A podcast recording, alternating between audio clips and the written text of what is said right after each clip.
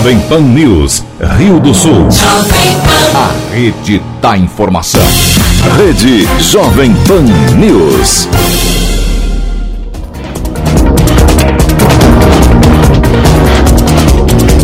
Olá, bom dia. Em Rio do Sul, 8 horas 2 minutos. Estamos ao vivo para todo o Alto Vale do Itajaí. Hoje é sexta-feira, dia 20, 23 de outubro de 2020. Você confere no Jornal da Manhã de hoje: dois homens são presos por tráfico de drogas em Rio do Sul. Incêndio causa danos em Madeireira, em Presidente Getúlio. Com apenas seis dos dez votos do Tribunal Especial que acontece hoje, Moisés e Daniela podem ser afastados por até 180 dias. Após desistência de parlamentar, deputado busca assinatura para projeto das eleições diretas em Santa Catarina. E ainda 24 positivados são identificados em testagem nos bairros realizada pela Secretaria de Saúde de Rio do Sul. Estamos no ar com o Jornal da Manhã, na Jovem Pan News Difusora, a rede da informação.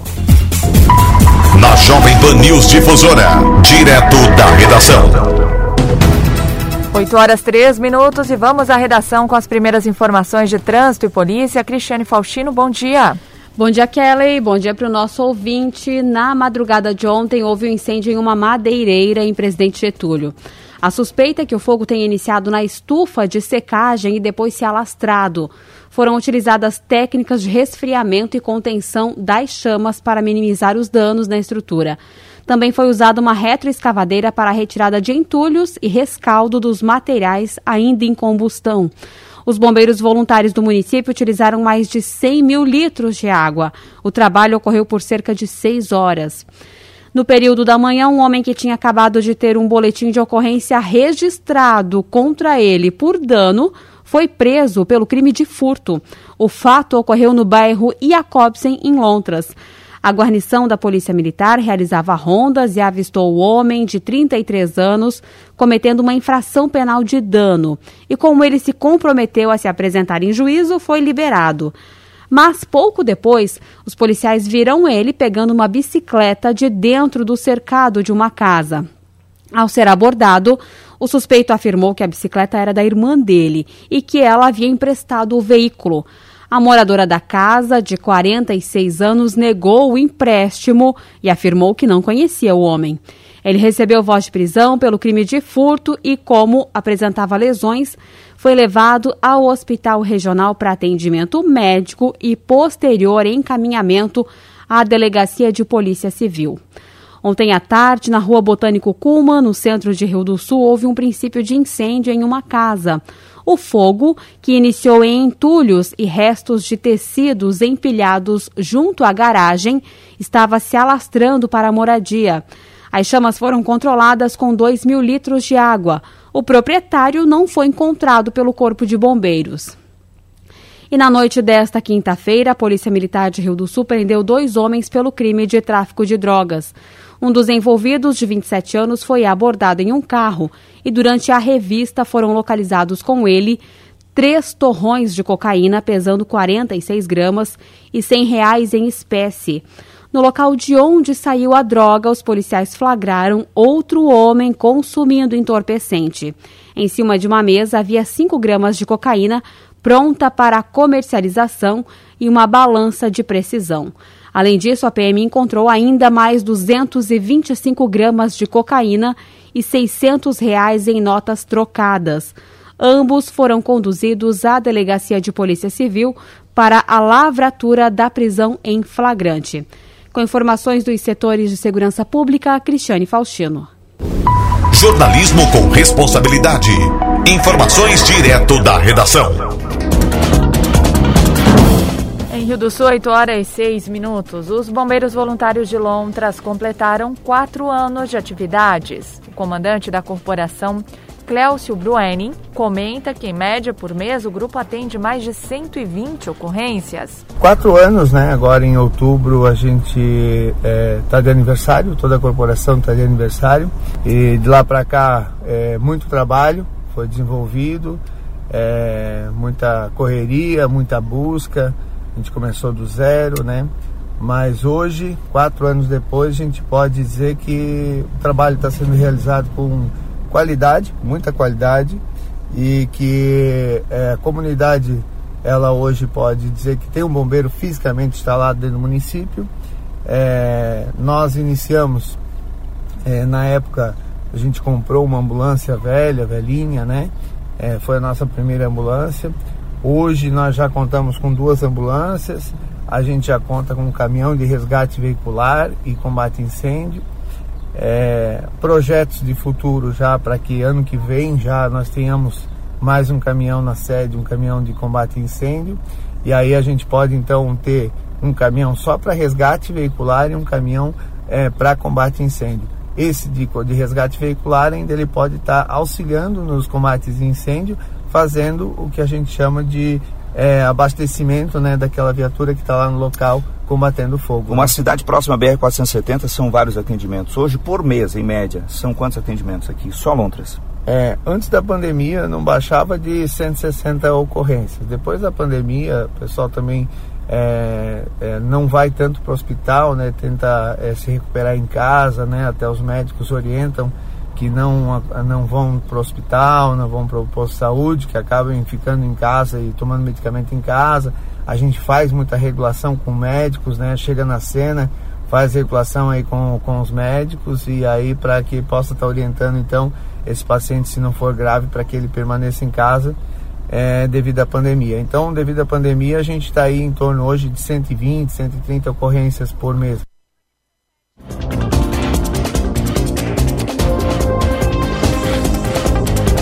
Oito e oito dos 420 exames que devem ser realizados, a Secretaria de Saúde de Rio do Sul efetuou cerca de 100 na testagem que tá, está sendo realizada nos bairros. Destes, 24 já tiveram contato com o novo coronavírus. No entanto, nenhum está com a contaminação ativa. A secretária de Saúde do município, Roberta Huckleitner, destaca que a ação prossegue até o mês de novembro. Até o momento, já realizamos 102 testes, né? Desses 102 testes, 24 pacientes positivaram, né? Isso dá em torno de 25% dos nossos pacientes que foi realizado os testes. Esses pacientes já estão todos recuperados, não precisaram ser, ser afastados, todos os pacientes estavam assintomáticos, né? Existe um protocolo depois para os familiares ou eles já estavam numa condição que não é preciso mais testar as pessoas próximas a eles? Não, esses pacientes já estavam numa condição que não precisa mais testar os, os familiares, né? Pois eles já estavam sem sintomas e são IgG. Não precisou afastar nenhum todos já estão curados. O trabalho prossegue, né, secretária? Até quando vai esse trabalho? Prossegue sim, vai até o dia 10 de novembro, para nós atingirmos todos os nossos bairros, né? É, percebemos que uma boa parte da população que se inscreveu não está indo realizar a testagem. E era importante, vamos frisar bastante, né, para que essa população que se inscreveu, que nos próximos bairros que a gente vá, eles vão fazer o teste. É importante nós termos hoje a quantidade de pessoas que já foram contaminadas no nosso município. É muito importante a gente saber e ter esse controle. É, alguma outra orientação para quem se inscreveu, o local agendado? Tem alguma indicação de horário? Como é que é esse contato com o paciente, Roberta? Todos os pacientes foi ligado para eles, né? Os testes estão sendo realizados na unidade de saúde e todos foram orientados quanto ao horário. Começa às 18 horas, então tem um número de paciente às 18, um número às 18 e 15, para que a gente não cause nenhum aglomero. Em Rio do Sul, 8 horas 11 minutos, nós temos uma sessão histórica hoje em Santa Catarina, um tribunal de julgamento que vai decidir se arquiva ou não o processo de impeachment do governador Carlos Moisés e da vice Daniela Rainer, aquele que se refere à equiparação salarial dos procuradores decidirem não arquivar e seguir com o processo na próxima segunda-feira, quem assume o comando do executivo já é o presidente da Alesc, Júlio Garcia. Você confere em instantes aqui no Jornal da Manhã todos os detalhes dessa sessão que acontece às 9 horas desta sexta-feira aqui em Santa Catarina e também as informações do esporte com Ademir Caetano. Rede Jovem Pan News. A Jovem Pan News Difusora é a única emissora de notícias do Alto Vale do Itajaí. O conteúdo local inicia já nas primeiras horas da manhã e vai até o início da noite. Isso sem contar que temos os grandes profissionais da rede Jovem Pan News sediados em São Paulo e espalhados por todo o Brasil e mundo. Você já sabe. Ouviu a notícia aqui na Jovem Pan News Difusora? Pode compartilhar. A responsabilidade na informação é o nosso forte. Jovem Pan News Difusora a rede da informação. Eu sou cabaleste, sou bombeiro, é, conheço o Coronel Tonete desde o tempo que ele era segundo-tenente e veio trabalhar em Rio do Sul. Pessoa séria, pessoa honesta, pessoa que gosta de servir a comunidade. No dia 15, vote certo. Vote Coronel Tonete, número 17. É um novo tempo para Rio do Sul. Com Coronel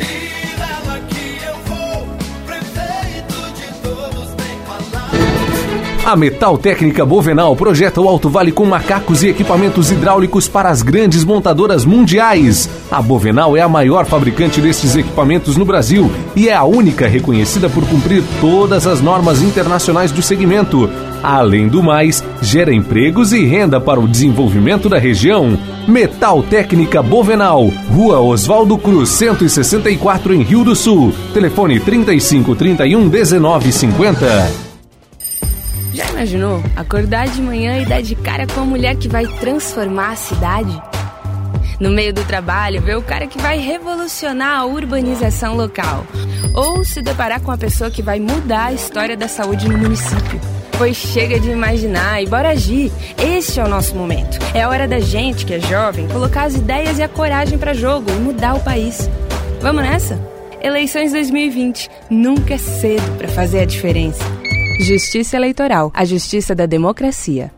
Eles crescem rápido, por isso é preciso aproveitar cada momento do desenvolvimento das crianças. E para que elas sejam alfabetizadas no tempo certo, o governo federal, por meio do Ministério da Educação, criou o programa Tempo de Aprender, que vai investir em ações de apoio à alfabetização com base em evidências científicas. Secretários de Educação, saibam como aderir ao programa Tempo de Aprender em mec.gov.br. Ministério da Educação, Governo Federal, Pátria Amada Brasil. Eu e o Jefferson daremos tranquilidade para você trabalhar, pois seu filho terá creche o ano todo.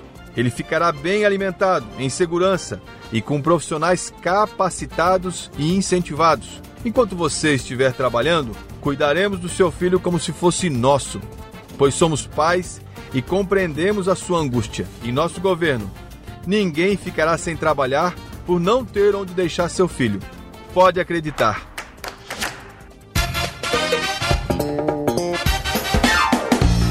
Final de semana chegando com super ofertas Imperatriz. Cervejas que em 350ml unidade 1,65. Se beber, não dirija. Café Caboclo 500 gramas 7,69. Maminha bovina vácuo quilo 27,99. Açúcar refinado Alto Alegre 5 quilos 10,99. Amaciante Down 1 litro somente Lírios e Brisa 13,98 unidade. Imperatriz, até o preço é melhor.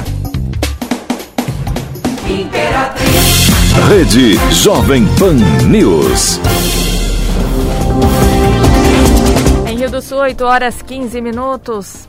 Adiantei um assunto que a gente passa a abordar com detalhes neste bloco. Com apenas seis dos dez votos do Tribunal Especial, o governador Carlos Moisés da Silva e a vice Daniela Rainer podem ser afastados por até 180 dias, já nesta decisão de hoje, a partir das 9 horas. Nessa sexta-feira, governador e vice-governadora podem ser efetivamente afastados de seus cargos. O afastamento depende da decisão que será tomada pelo Tribunal Especial de Julgamento, composto por cinco desembargadores e cinco deputados estaduais. A sessão inicia às nove horas da manhã e a expectativa é que ela seja longa, sendo concluída durante a tarde. Após a abertura da sessão e discussão de questões de ordem, será feita a leitura de 30 páginas do relatório elaborado pelo deputado Kennedy Nunes, relator sorteado para essa etapa do Tribunal de Julgamento. A previsão é que só essa leitura leve em torno de uma hora. Na sequência, será aberto espaço de mais 45 minutos para a manifestação oral do denunciante e das defesas de Carlos Moisés da Silva e Daniela Rainer. Cada um terá 15 minutos. Depois será conhecido o voto do relator, o deputado Kennedy Nunes, ou seja, se ele indica aos demais afastar os governantes ou arquivar o processo de impeachment movido em função de um aumento salarial concedido aos procuradores do Estado por ato administrativo. O denunciante acusa que deveria ter sido por lei. A expectativa da deputada estadual Paulinha, do PDT, líder do governo na Assembleia Legislativa, é que o processo seja arquivado. O governador não foi ele a autoridade que exarou o ato, foi um ato da Secretaria de Administração. Então, a nossa expectativa de fato é que se faça justiça. A gente tem muita esperança que o tribunal, né, nos seus membros, possa fazer justiça e que os colegas deputados também tenham agora a oportunidade de fazer um julgamento mais jurídico, né? Porque a condenação do governador é política. Eu espero aí que no tribunal possa fazer valer a força do judiciário e estabeleça o regramento da justiça uma vez mais. Depois de conhecido o voto do relator, os demais julgadores da sessão farão a discussão do parecer. Nesse momento é possível que algum deles peça vistas das conclusões do relator, o que adiará a votação para a próxima sexta, 30 de outubro. Na discussão falam alternadamente desembargadores e deputados, organizados por critério de antiguidade, iniciando com o desembargador Carlos Alberto Sivinski e encerrando com o deputado Laércio Xister. A OAB Ordem dos Advogados tem acompanhado todo o processo para garantir a legalidade dos atos e, principalmente, o direito de defesa dos acusados, segundo destaca o presidente da OAB no Estado, Rafael Horn. A OAB tem, desde o início do procedimento de impeachment, acompanhado toda a tramitação e nesse procedimento é buscado, primeiramente, garantir o devido processo legal, o cumprimento da legalidade e principalmente o direito de defesa das partes e as prerrogativas da advocacia. E esse é o papel. Nós votamos no Conselho Estadual a posição da OAB atuar como custos leges, acompanhar todos, todas as etapas, e assim temos feito. O doutor Rogério Duarte da Silva, que é nosso conselheiro estadual, tem participado de todas as etapas na Assembleia Legislativa e agora no Tribunal Especial, justamente para mostrar a presença da OAB, o protagonismo institucional que lhe é peculiar e garantir que, da mesma forma que as eleições, eh, o Tribunal Especial atue com o máximo de credibilidade perante a sociedade catarinense. Por maioria simples, ou seja, seis votos, o processo pode ser arquivado ou dada sequência no rito de impeachment, com o afastamento imediato de Moisés e Daniela Rainer por até 180 dias. Enquanto numa nova fase, o Tribunal Especial de Julgamento passa a colher provas, realizar perícias, ouvir testemunhas de acusação e defesa para instruir o processo e embasar a decisão final, que pode então caçar o mandato de ambos. De Florianópolis, da Rede de Notícias Acaerte, Patrícia Gomes. Governador Carlos Moisés afirma que acredita na justiça e no arquivamento do pedido de impeachment nesta sexta-feira. Ele reforça a ausência de justa causa para o afastamento do cargo. Vamos ouvi-lo.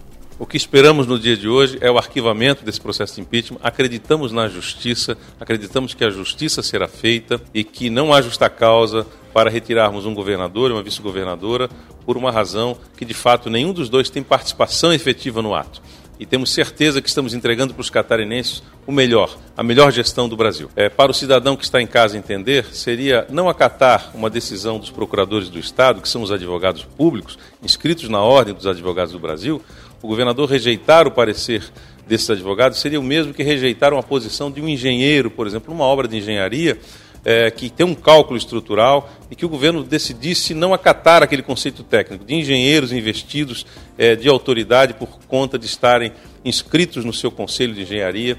E assim a gente faz um paralelo para o cidadão entender o que está por trás desse processo de impeachment não é efetivamente o aumento dos procuradores, e sim a nossa forma de governar Santa Catarina. Nós temos um governo íntegro, tem sido considerado hoje a melhor gestão pública do Brasil por organismos independentes a melhor gestão pública e a que mais entrega também serviços digitais ao catarinense.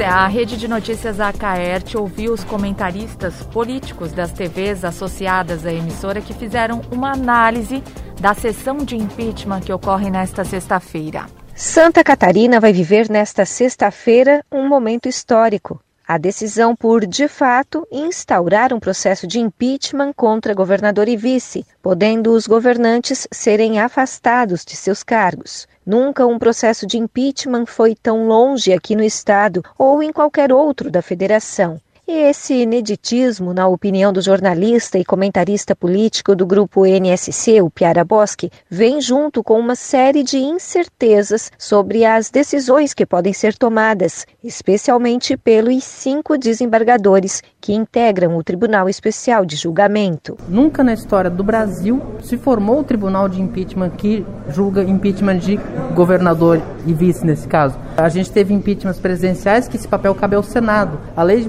1950, na ausência de senados estaduais, inventou esse tribunal, metade deputado, metade desembargador, presidido pelo presidente do TJ, mas ele nunca foi efetivado na prática. Então, a gente não sabe como é que se porta um magistrado num tribunal político. Porque é um tribunal político. A lei do impeachment é uma lei de políticos, para julgar políticos por políticos. Na ausência de Senado no Estado, eles criaram esse, esse, tribunal que a gente não sabe como funciona.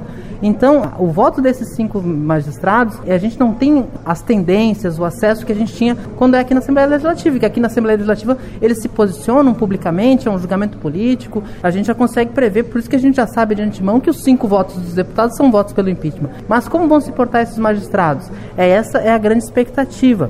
E, especialmente, num caso de empate, o presidente Ricardo Reis caberia a ele fazer o desempate. Precisa de seis votos para ter o afastamento, tanto de Moisés quanto de Daniela. Então, é um jogo aberto, é um jogo muito mais aberto do que aqui na Assembleia Legislativa. Claro que o governador e a vice já saem perdendo de 5 a 0.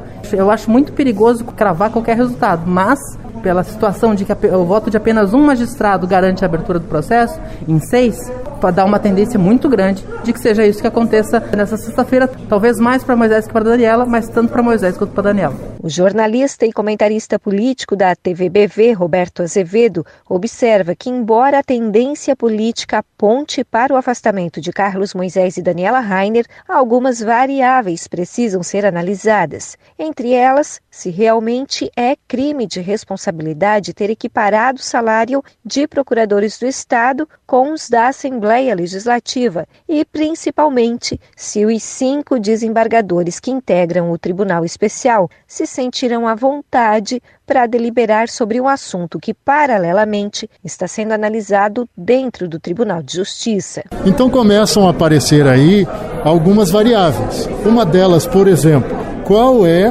a possibilidade real dos juristas, ou no caso, os desembargadores, magistrados, se considerarem impedidos de fazer qualquer tipo de votação enquanto o próprio Tribunal de Justiça não deliberar tecnicamente sobre a matéria. Há um processo dentro do Tribunal de Justiça, movido pela Associação dos Procuradores do Estado de Santa Catarina, contra o Tribunal de Contas do Estado. E essa questão não foi pacificada, ela não foi julgada. Do ponto de vista legislativo, os cinco integrantes da comissão estão fechados. Para eles, não existe a possibilidade de não afastar Carlos Moisés da Silva e Daniela Rainer. Embora tenha crescido nos últimos dias esta visão, essa perspectiva de que Daniela Rainer pode escapar da degola. Essas variáveis levam a crer que a coisa que estava praticamente decidida aparentemente não está. Há uma série de questionamentos a serem feitos, mas eu acredito realmente que vai prevalecer a visão jurídica e não a visão política. Na avaliação do jornalista e comentarista político do SBT-SCC, Cláudio Prisco Paraíso, uma decisão pelo afastamento do governador e da vice, ou apenas de Carlos Moisés, enfraquece o segundo impeachment em andamento, que trata da compra dos respiradores e envolve apenas Moisés. E para ele, num cenário de afastamento por 180 dias de ambos, o presidente da Assembleia deveria declinar da sucessão. O problema é que a transição da interinidade seria capenga, considerando as acusações contra o presidente da Assembleia. São cinco crimes imputados em duas denúncias pelo Ministério Público Federal, além de indiciado pela Polícia Federal na Operação Alcatraz. Ah, mas ela não está mais no âmbito da Justiça Federal, subiu para o STJ.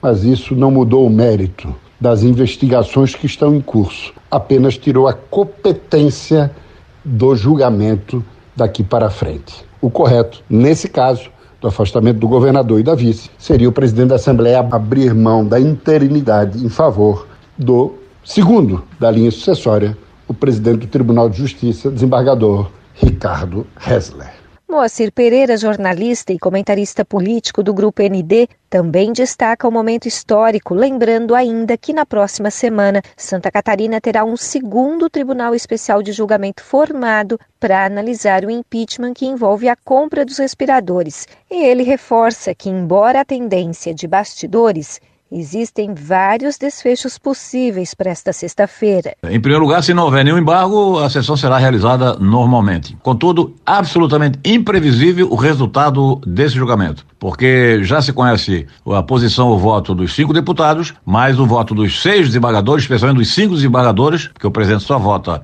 em caso de empate, está mantido sob mais absoluto sigilo. Então, as diversas alternativas são, em princípio, o autor do impeachment nesse tribunal de julgamento já leva uma certa vantagem, porque falta apenas um voto para a maioria simples definida pela legislação. E aí o governador e a vice seriam afastados por 180 dias no máximo. Em segundo lugar, a possibilidade de o tribunal suspender a sessão ou prorrogar a votação final e decidir então mais tarde o julgamento. A outra alternativa seria o tribunal rejeitar esse requerimento do advogado Ralph Zuma Júnior e do advogado Leandro Ribeiro Maciel.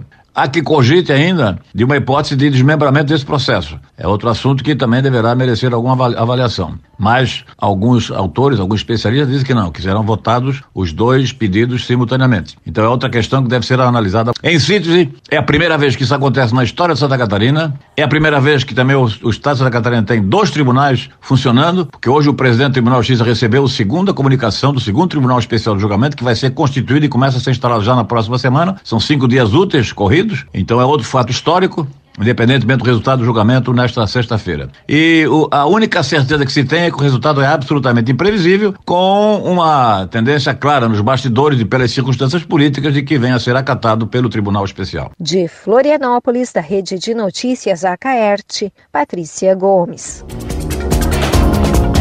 829 hoje, caso o governador e a vice de Santa Catarina sejam afastados. E não é isso que vão decidir hoje. Hoje decidem pelo arquivamento ou não. Depois disso, essa mesma comissão, esse mesmo tribunal de julgamento, é, julga a questão do impeachment. Se isso acontecer, após a metade do mandato, as eleições são indiretas, ou seja, o governador é eleito pelo voto dos 40 deputados estaduais. Uma proposta de emenda constitucional que trata da eleição direta no caso de afastamento do governador e vice parou de tramitar na LESC após a retirada da assinatura do deputado César Valduga. A proposta do deputado Bruno Souza, do Partido Novo, precisa agora de mais uma assinatura para que possa ser protocolada. A PEC garante eleições diretas até 90 dias antes do final do mandato e o deputado Bruno Souza espera conseguir mais uma assinatura para que o projeto seja discutido já neste ano de 2020. Vamos ouvir o deputado sobre o assunto.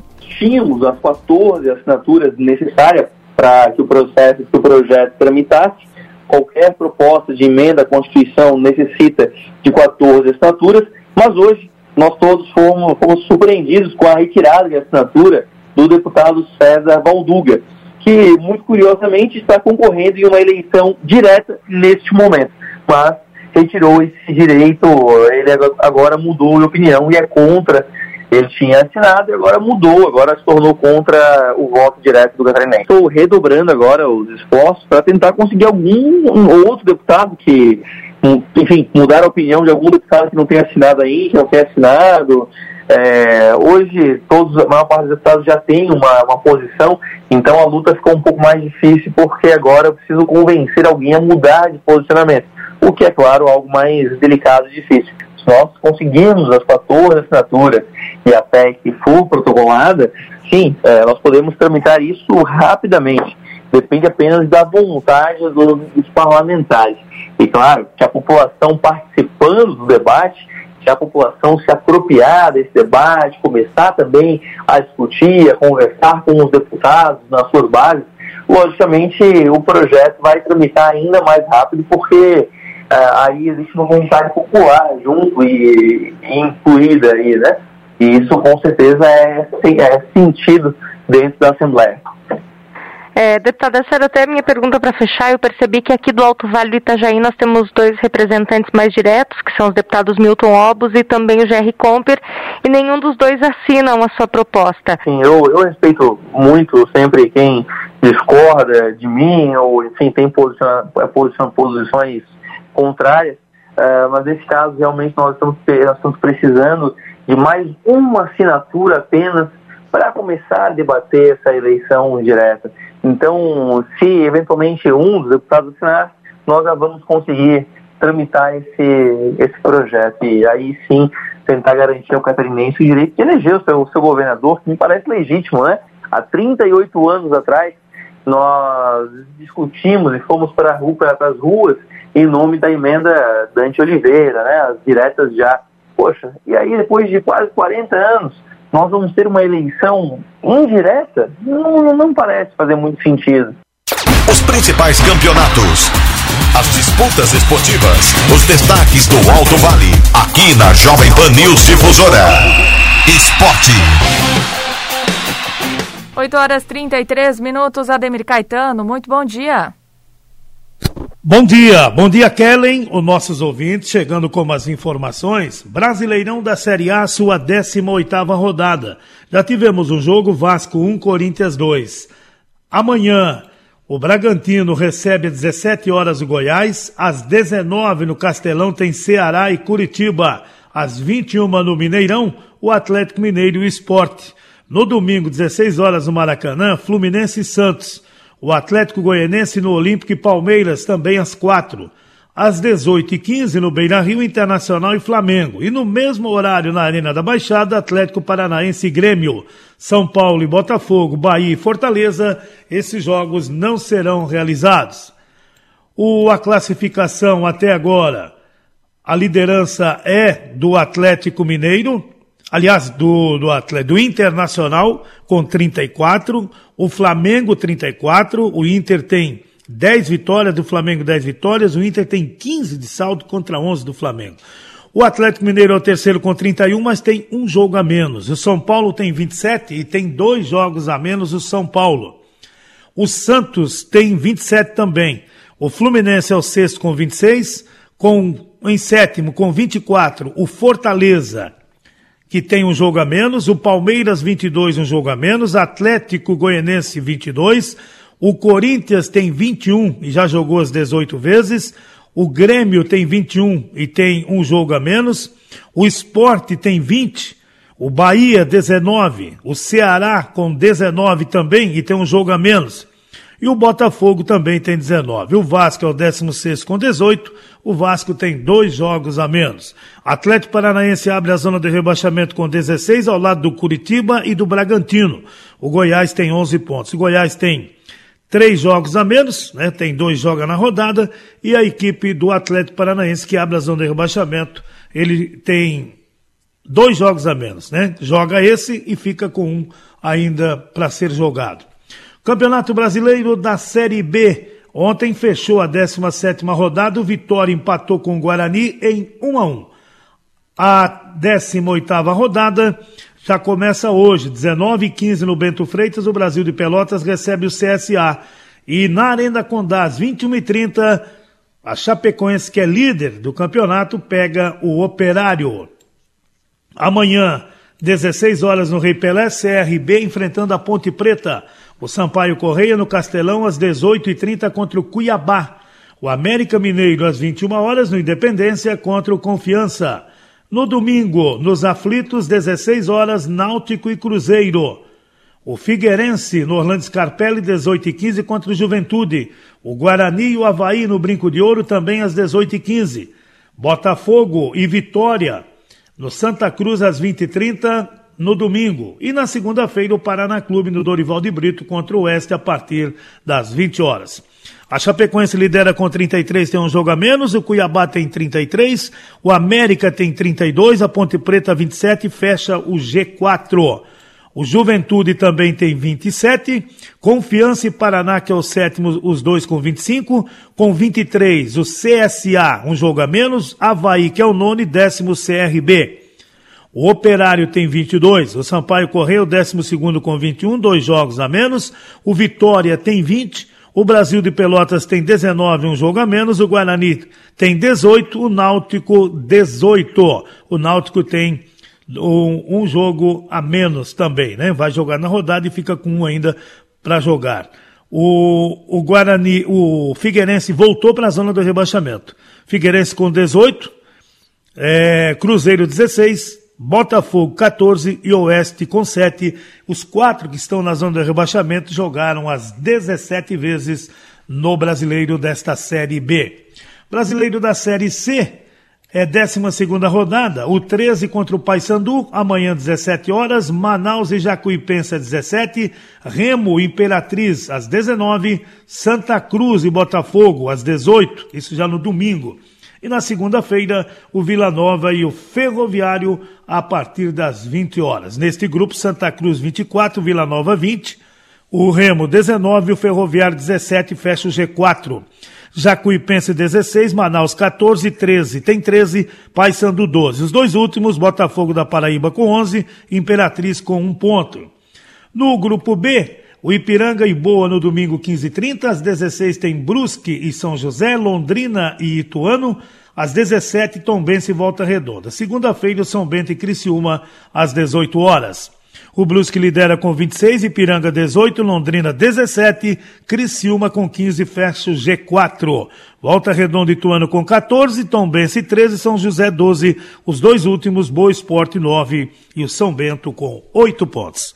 Eu volto logo mais dentro do Território Difusora que começa às 10 horas. Na sequência, tem opinião com Edson de Andrade. Ademir Caetano e as informações do esporte.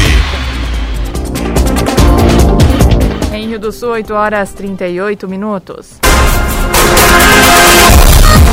Você confere instantes no Jornal da Manhã. Encerram nesta sexta-feira as inscrições para o Prêmio NOD Pelicete de Incentivo à Cultura.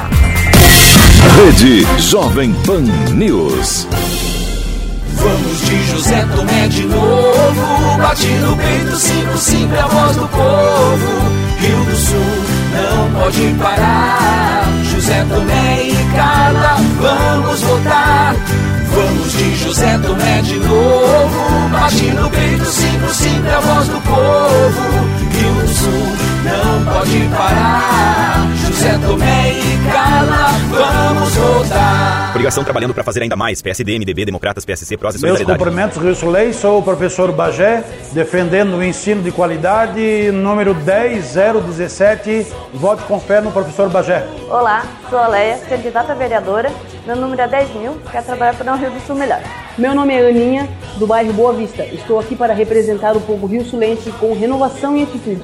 Meu número 10010. Meu nome é Marina, sou representante das costureiras. Meu número é 10789. Marina 10789. A Fermac está preparada para lhe atender com as mais diversas linhas de ferramentas, motosserras, acessórios e diversos tipos de equipamentos para uso pessoal e profissional. Além de vender grandes marcas, tem uma equipe qualificada que conhece do assunto e pode te ajudar na compra e na manutenção. Precisando de ferramentas, acessórios e muito mais? Venha para Fermac, Alameda Aristiliano Ramos, telefone 3521 2100, 3521 2100. Ferramentas em geral é na Fermac. Rede Jovem Pan News. Opinião sem medo. A verdade como princípio. A responsabilidade como dever. Acompanhe agora o jornalista Edson de Andrade. Bom dia, amigos. Tudo bem?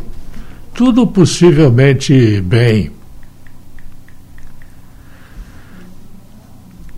Falar sobre o governador ou sobre a vice-governadora, querer saber qual vai ser o resultado da votação, perguntar sobre a opinião do Florianopolitano,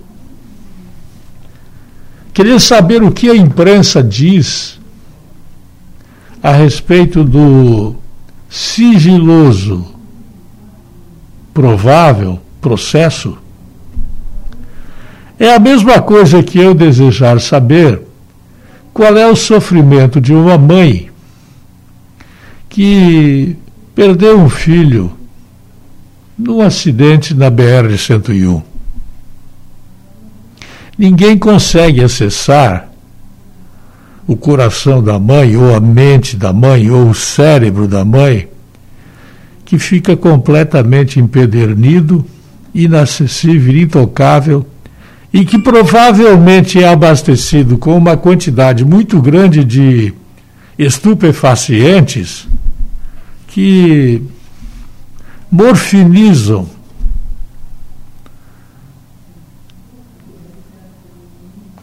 a pessoa que está sofrendo com o fato. Se o governador autorizou ou não autorizou praticar o roubo, depois que surgiu toda esta história em que a politização ficou proeminente, é, em que o presidente da República é, interferiu diretamente na posição da vice-governadora, é, incluir no tribunal do impeachment os desembargadores, de cuja fé pública eu tenho dúvidas, por conta da relação promíscua que eles mantêm com os advogados da capital do Estado, é quase querer desejar saber o tempo de vida do Sol. Quando é que o Sol vai se extinguir? Quando é que ele vai se transformar em uma anã branca? É impossível. É importante dizer dentro deste imbróglio todo que o Estado está perdendo a fama que nós tínhamos, nós não temos mais. É, o objeto do problema não apareceu e também não vai aparecer. O dinheiro que foi não voltou, suponho que não voltará. Mas cada um quer dar um pitaco sobre uma coisa que está dentro de uma cabeça de políticos cujo comportamento nós já conhecemos e que uma grande parte da Assembleia Legislativa está, se enganado eu não estiver, torcendo para que suba ao pódio máximo da governança catarina um cidadão cuja limpeza da alma e cujo projeto político são discutíveis sobre qualquer aspecto. Eu tenho pena das pessoas que estão envolvidas no julgamento se elas fossem sérias. Não sei. Eu tenho lido sentenças de desembargadores que me fazem chorar. Como pode alguém fazer uma sentença assim? Eu tenho visto discursos, ouvido trelelês em Florianópolis, na Assembleia Legislativa, que me retiram completamente do cenário, porque eu não consigo assistir um discurso de um deputado sem um mínimo de competência para exercer o cargo no cargo. Imagine agora o que eles vão fazer para fazer submeter a realidade de uma injustiça à justiça dos homens, que usualmente ela é cometida com falhas profundas a ponto de deixar feridas também profundas na alma das pessoas que não gostam de ouvir tanta baboseira em relação a assunto que deveria ser sério, mas que sério não parece ser. Eu volto logo mais. A linha editorial da Jovem Pan News Difusora, através da opinião do jornalista Edson de Andrade. Em Rio do Sul, 8 horas 46 minutos, encerram nesta sexta-feira, dia 23. Portanto, hoje, as inscrições para o Prêmio Nod Pelicete de Incentivo à Cultura. As propostas devem ser enviadas até às 18 horas de forma online quem explica é o diretor executivo de Cultura de Rio do Sul, Rafael Tchume. Estamos, né, finalizando aí mais um Prêmio Nord Pelizete de Incentivo à Cultura 2020. As inscrições vão até esta sexta-feira, dia 23 de outubro, até às 18 horas da tarde, tá? Então, pessoal aí, eu sei que já tem muita gente me ligando perguntando se vai ter prorrogação. A princípio não tem prorrogação. Já estamos no final do ano, temos um prazo curto aí para fazer todos os trâmites de burocracia e conseguir pagar esses recursos ainda esse ano, né, para que os projetos possam ser realizados no ano seguinte. Então, impreterivelmente, até dia 23 às 18 horas, é, estamos recebendo inscrições. As inscrições são feitas todas online, tá? É, pode pegar o link lá no site do Sistema Municipal de Cultura de Rio do Sul, que é o smcriodosul.com.br, e você vai ser direcionado para a plataforma do Prosas. E lá tem todos uh, ah, os campos para preencher e os documentos para anexar para fazer as inscrições, tá? Quem tiver alguma dificuldade, a Fundação Cultural realizou oficinas de como elaborar projetos culturais e como preencher lá na plataforma Prosas. É, pode entrar no, na, no YouTube da Fundação Cultural de Rio do Sul. Lá vai ter três oficinas. A primeira fala sobre projetos culturais e o Prêmio Nord Pelizete.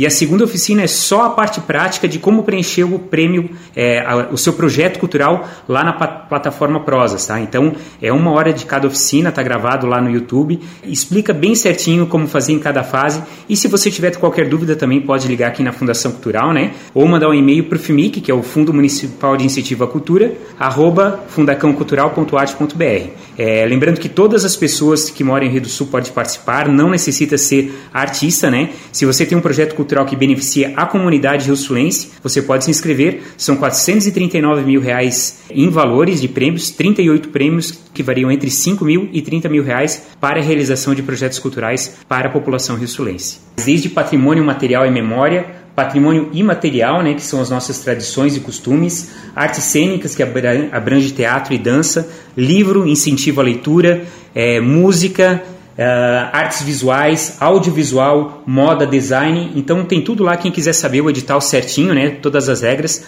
tá no site smcriodosul.com.br. Mas todo e qualquer projeto cultural é, pode se inscrever no Prêmio Nord Pelizete. A Associação Empresarial de Itaió realiza na próxima semana o primeiro debate entre os cinco candidatos que pleiteiam a cadeira de prefeito do município.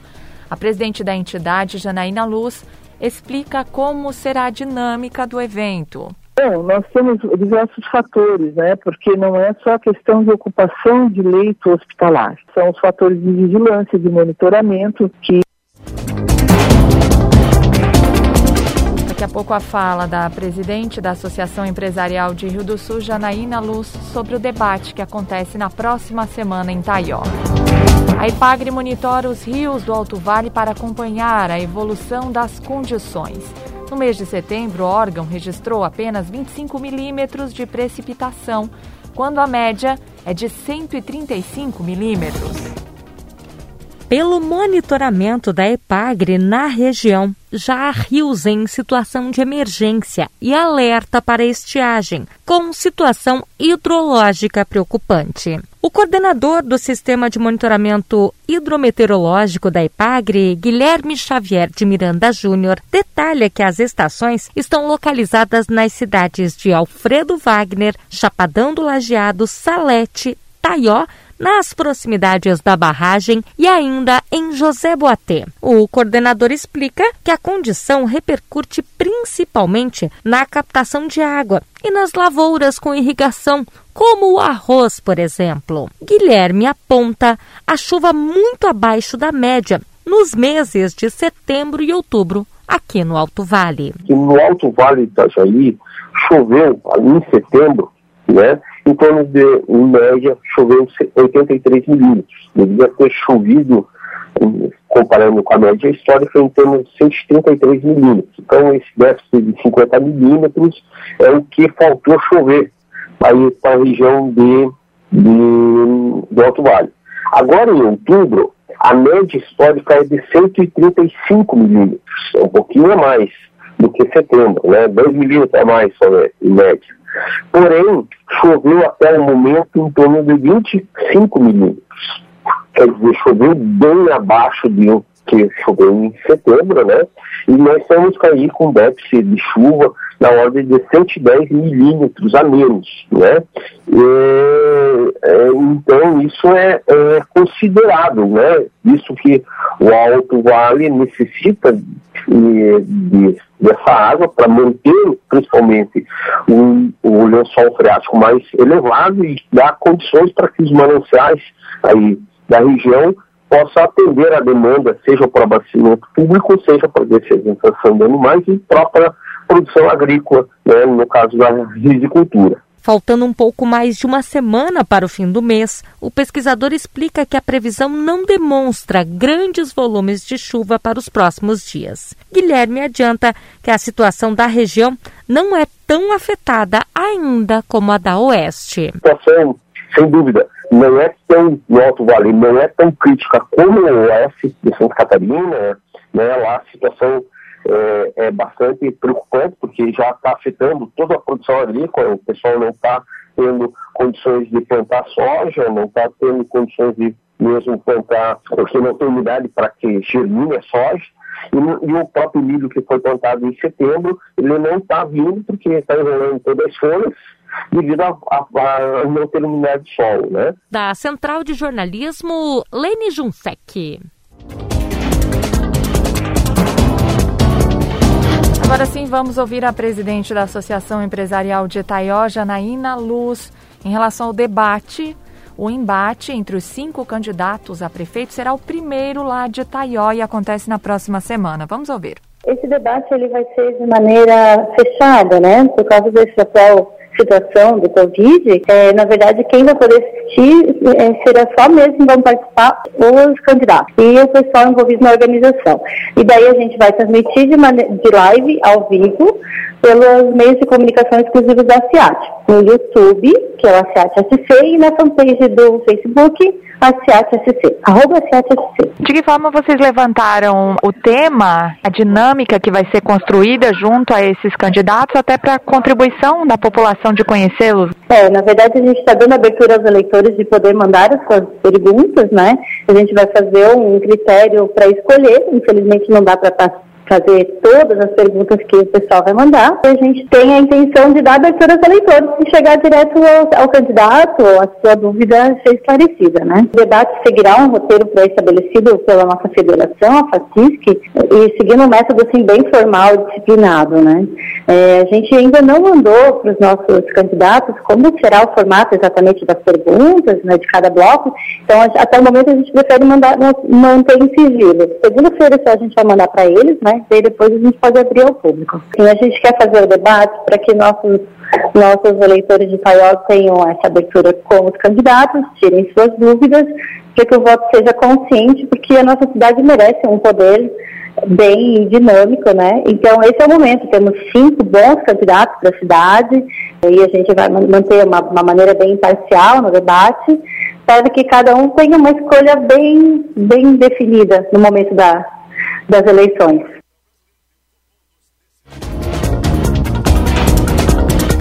Dias 26 e 30 de outubro, o campus de Rio do Sul do Instituto Federal Catarinense realiza a 21ª edição da Feira do Conhecimento Tecnológico e Científico.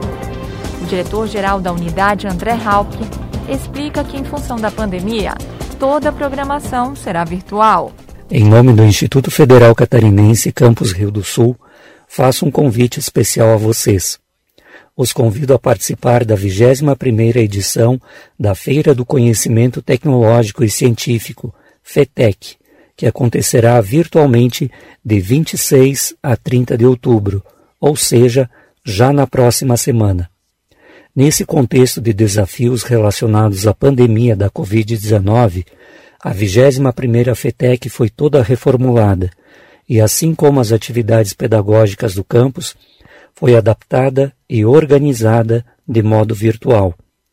Nesse formato, não perdemos de vista o fato de que, desde sua origem, o objetivo central da FETEC é proporcionar a interação com a comunidade, através da socialização e publicização de saberes gerados a partir de projetos de pesquisa, de ensino e de extensão.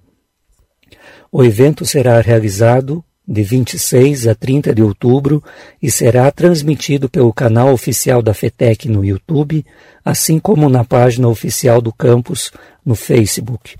Convidamos todas as escolas, professores e, em especial, seus estudantes a estarem conosco, assistindo aos trabalhos, interagindo durante as apresentações e conhecendo mais daqui e do mundo. Vocês encontrarão maiores informações no site e nas redes sociais do IFC Campus Rio do Sul. Nos encontramos virtualmente na FETEC 2020.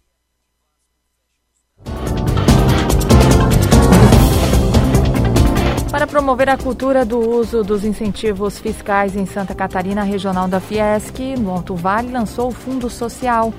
O vice-presidente André Odebrecht explica que o programa criado permite que pessoas jurídicas e físicas destinem uma parcela dos seus impostos a projetos sociais, culturais, esportivos e de saúde. Toda a articulação será feita pelo SESI aqui no Alto Vale do Itajaí, ele pretende, de forma bastante resumida, é, utilizar parte do imposto de renda para apoiar projetos de educação, cultura, esportes, e daí disseminar esse tipo de recurso aqui dentro da nossa região. Ou seja, a gente tem uma, uma oportunidade bastante grande de redicionar é, para as indústrias que, que têm apuração de lucro real até 9% do imposto de renda para esse tipo de fim.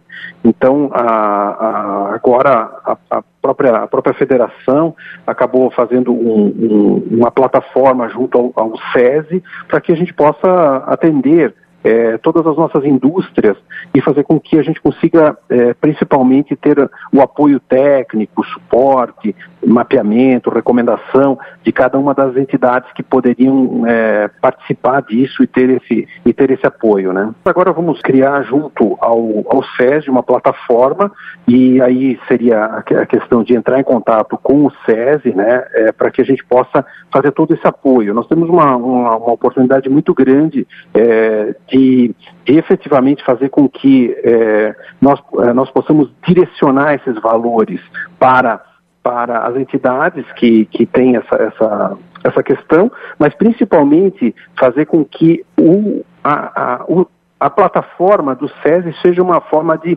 articular de articulação inteligente entre as indústrias e o modo como, como esses processos podem ser feitos, de forma segura é, e de forma confiável através das ações para que todos os trâmites, todos os processos aconteçam. Mas o primeiro projeto agora vai ser uma divulgação por parte do SESI das formas como nós podemos atingir isso, ou seja, fazendo com que é, nós possamos é, buscar esses atores, que são a indústria, que tem recursos a pagar de imposto de renda via lucro real e as entidades que, que podem receber esses valores. Então, essa articulação será feita pelo SESI e as indústrias interessadas nesse projeto serão abordadas pelo SESI ou terão é, que entrar em contato com o próprio SESI. Né? A indústria catarinense ela tem realmente um papel de responsabilidade social muito grande. E aqui, na verdade, é uma, é uma forma oficial de nós podermos utilizar recursos, ao invés de remeter esses recursos para a União e depois ter uma, uma dificuldade muito grande de termos de volta, tê-los aplicados aqui na nossa região, nós podemos efetivamente fazer acontecer aqui na nossa região. Como eu falei antes, desses 9%, é, eles são divididos basicamente em, em oportunidades para cada indústria, cada indústria pode optar pelas, pelas, pelas entidades às quais é, gostaria de contribuir, e, e, também fazendo com que essas entidades prestem suas contas e tenham toda, toda uma sustentabilidade necessária. Mas assim, nós temos, por exemplo, uma, uma possibilidade de, de, aplicar 1% no fundo de infância, 1% no fundo do idoso aqui na nossa região, 1% no PRONON, que é um, que é um, é um auxílio oncológico, 1% no PRONAS, que, que atende pessoas com deficiência, 1% na lei de incentivo de esporte e até 4% em leis de incentivo de cultura. Isso eh, dá 9% que poderiam ser aplicados. Hoje, numa primeira ideia, numa primeira análise que foi feita, eh, nós projetamos que esse, esses, esses, montantes, nesses percentuais eh, de 9%, possam representar algo como 5 milhões de reais. Se nós pudermos deixar essa parte importante desses recursos aqui no Alto Vale do Itajaí, nós estaremos prestando um serviço bastante diferenciado para que a nossa comunidade, as comunidades envolvidas, eh, as comunidades é, quais nossos colaboradores e também as pessoas em geral fazem parte, sejam atendidas o mais rápido possível e de forma mais objetiva, que é realmente o, o sentido desse, desse fundo social que está sendo lançado aqui no, no Alto Vale do Itajaí. Muito bem, 9 horas, 1 minuto e assim encerramos o Jornal da Manhã da Jovem Pan News Difusora. Apresentação Kelly Alves, produção central de jornalismo do Grupo de Comunicação Difusora. Direção executiva Humberto Wolff de Andrade. Diretor-geral e jornalista responsável Edson de Andrade. As informações desta edição podem ser conferidas no portal gcd.com.br e no aplicativo GCD Play. Uma boa sexta-feira, um excelente fim de semana. Fique agora com o Jornal da Manhã Nacional, parte 2. ZYJ 779. Rádio Difusora Alto Vale Limitada. 620 kHz. Esta é a Jovem Pan News, Rio do Sul.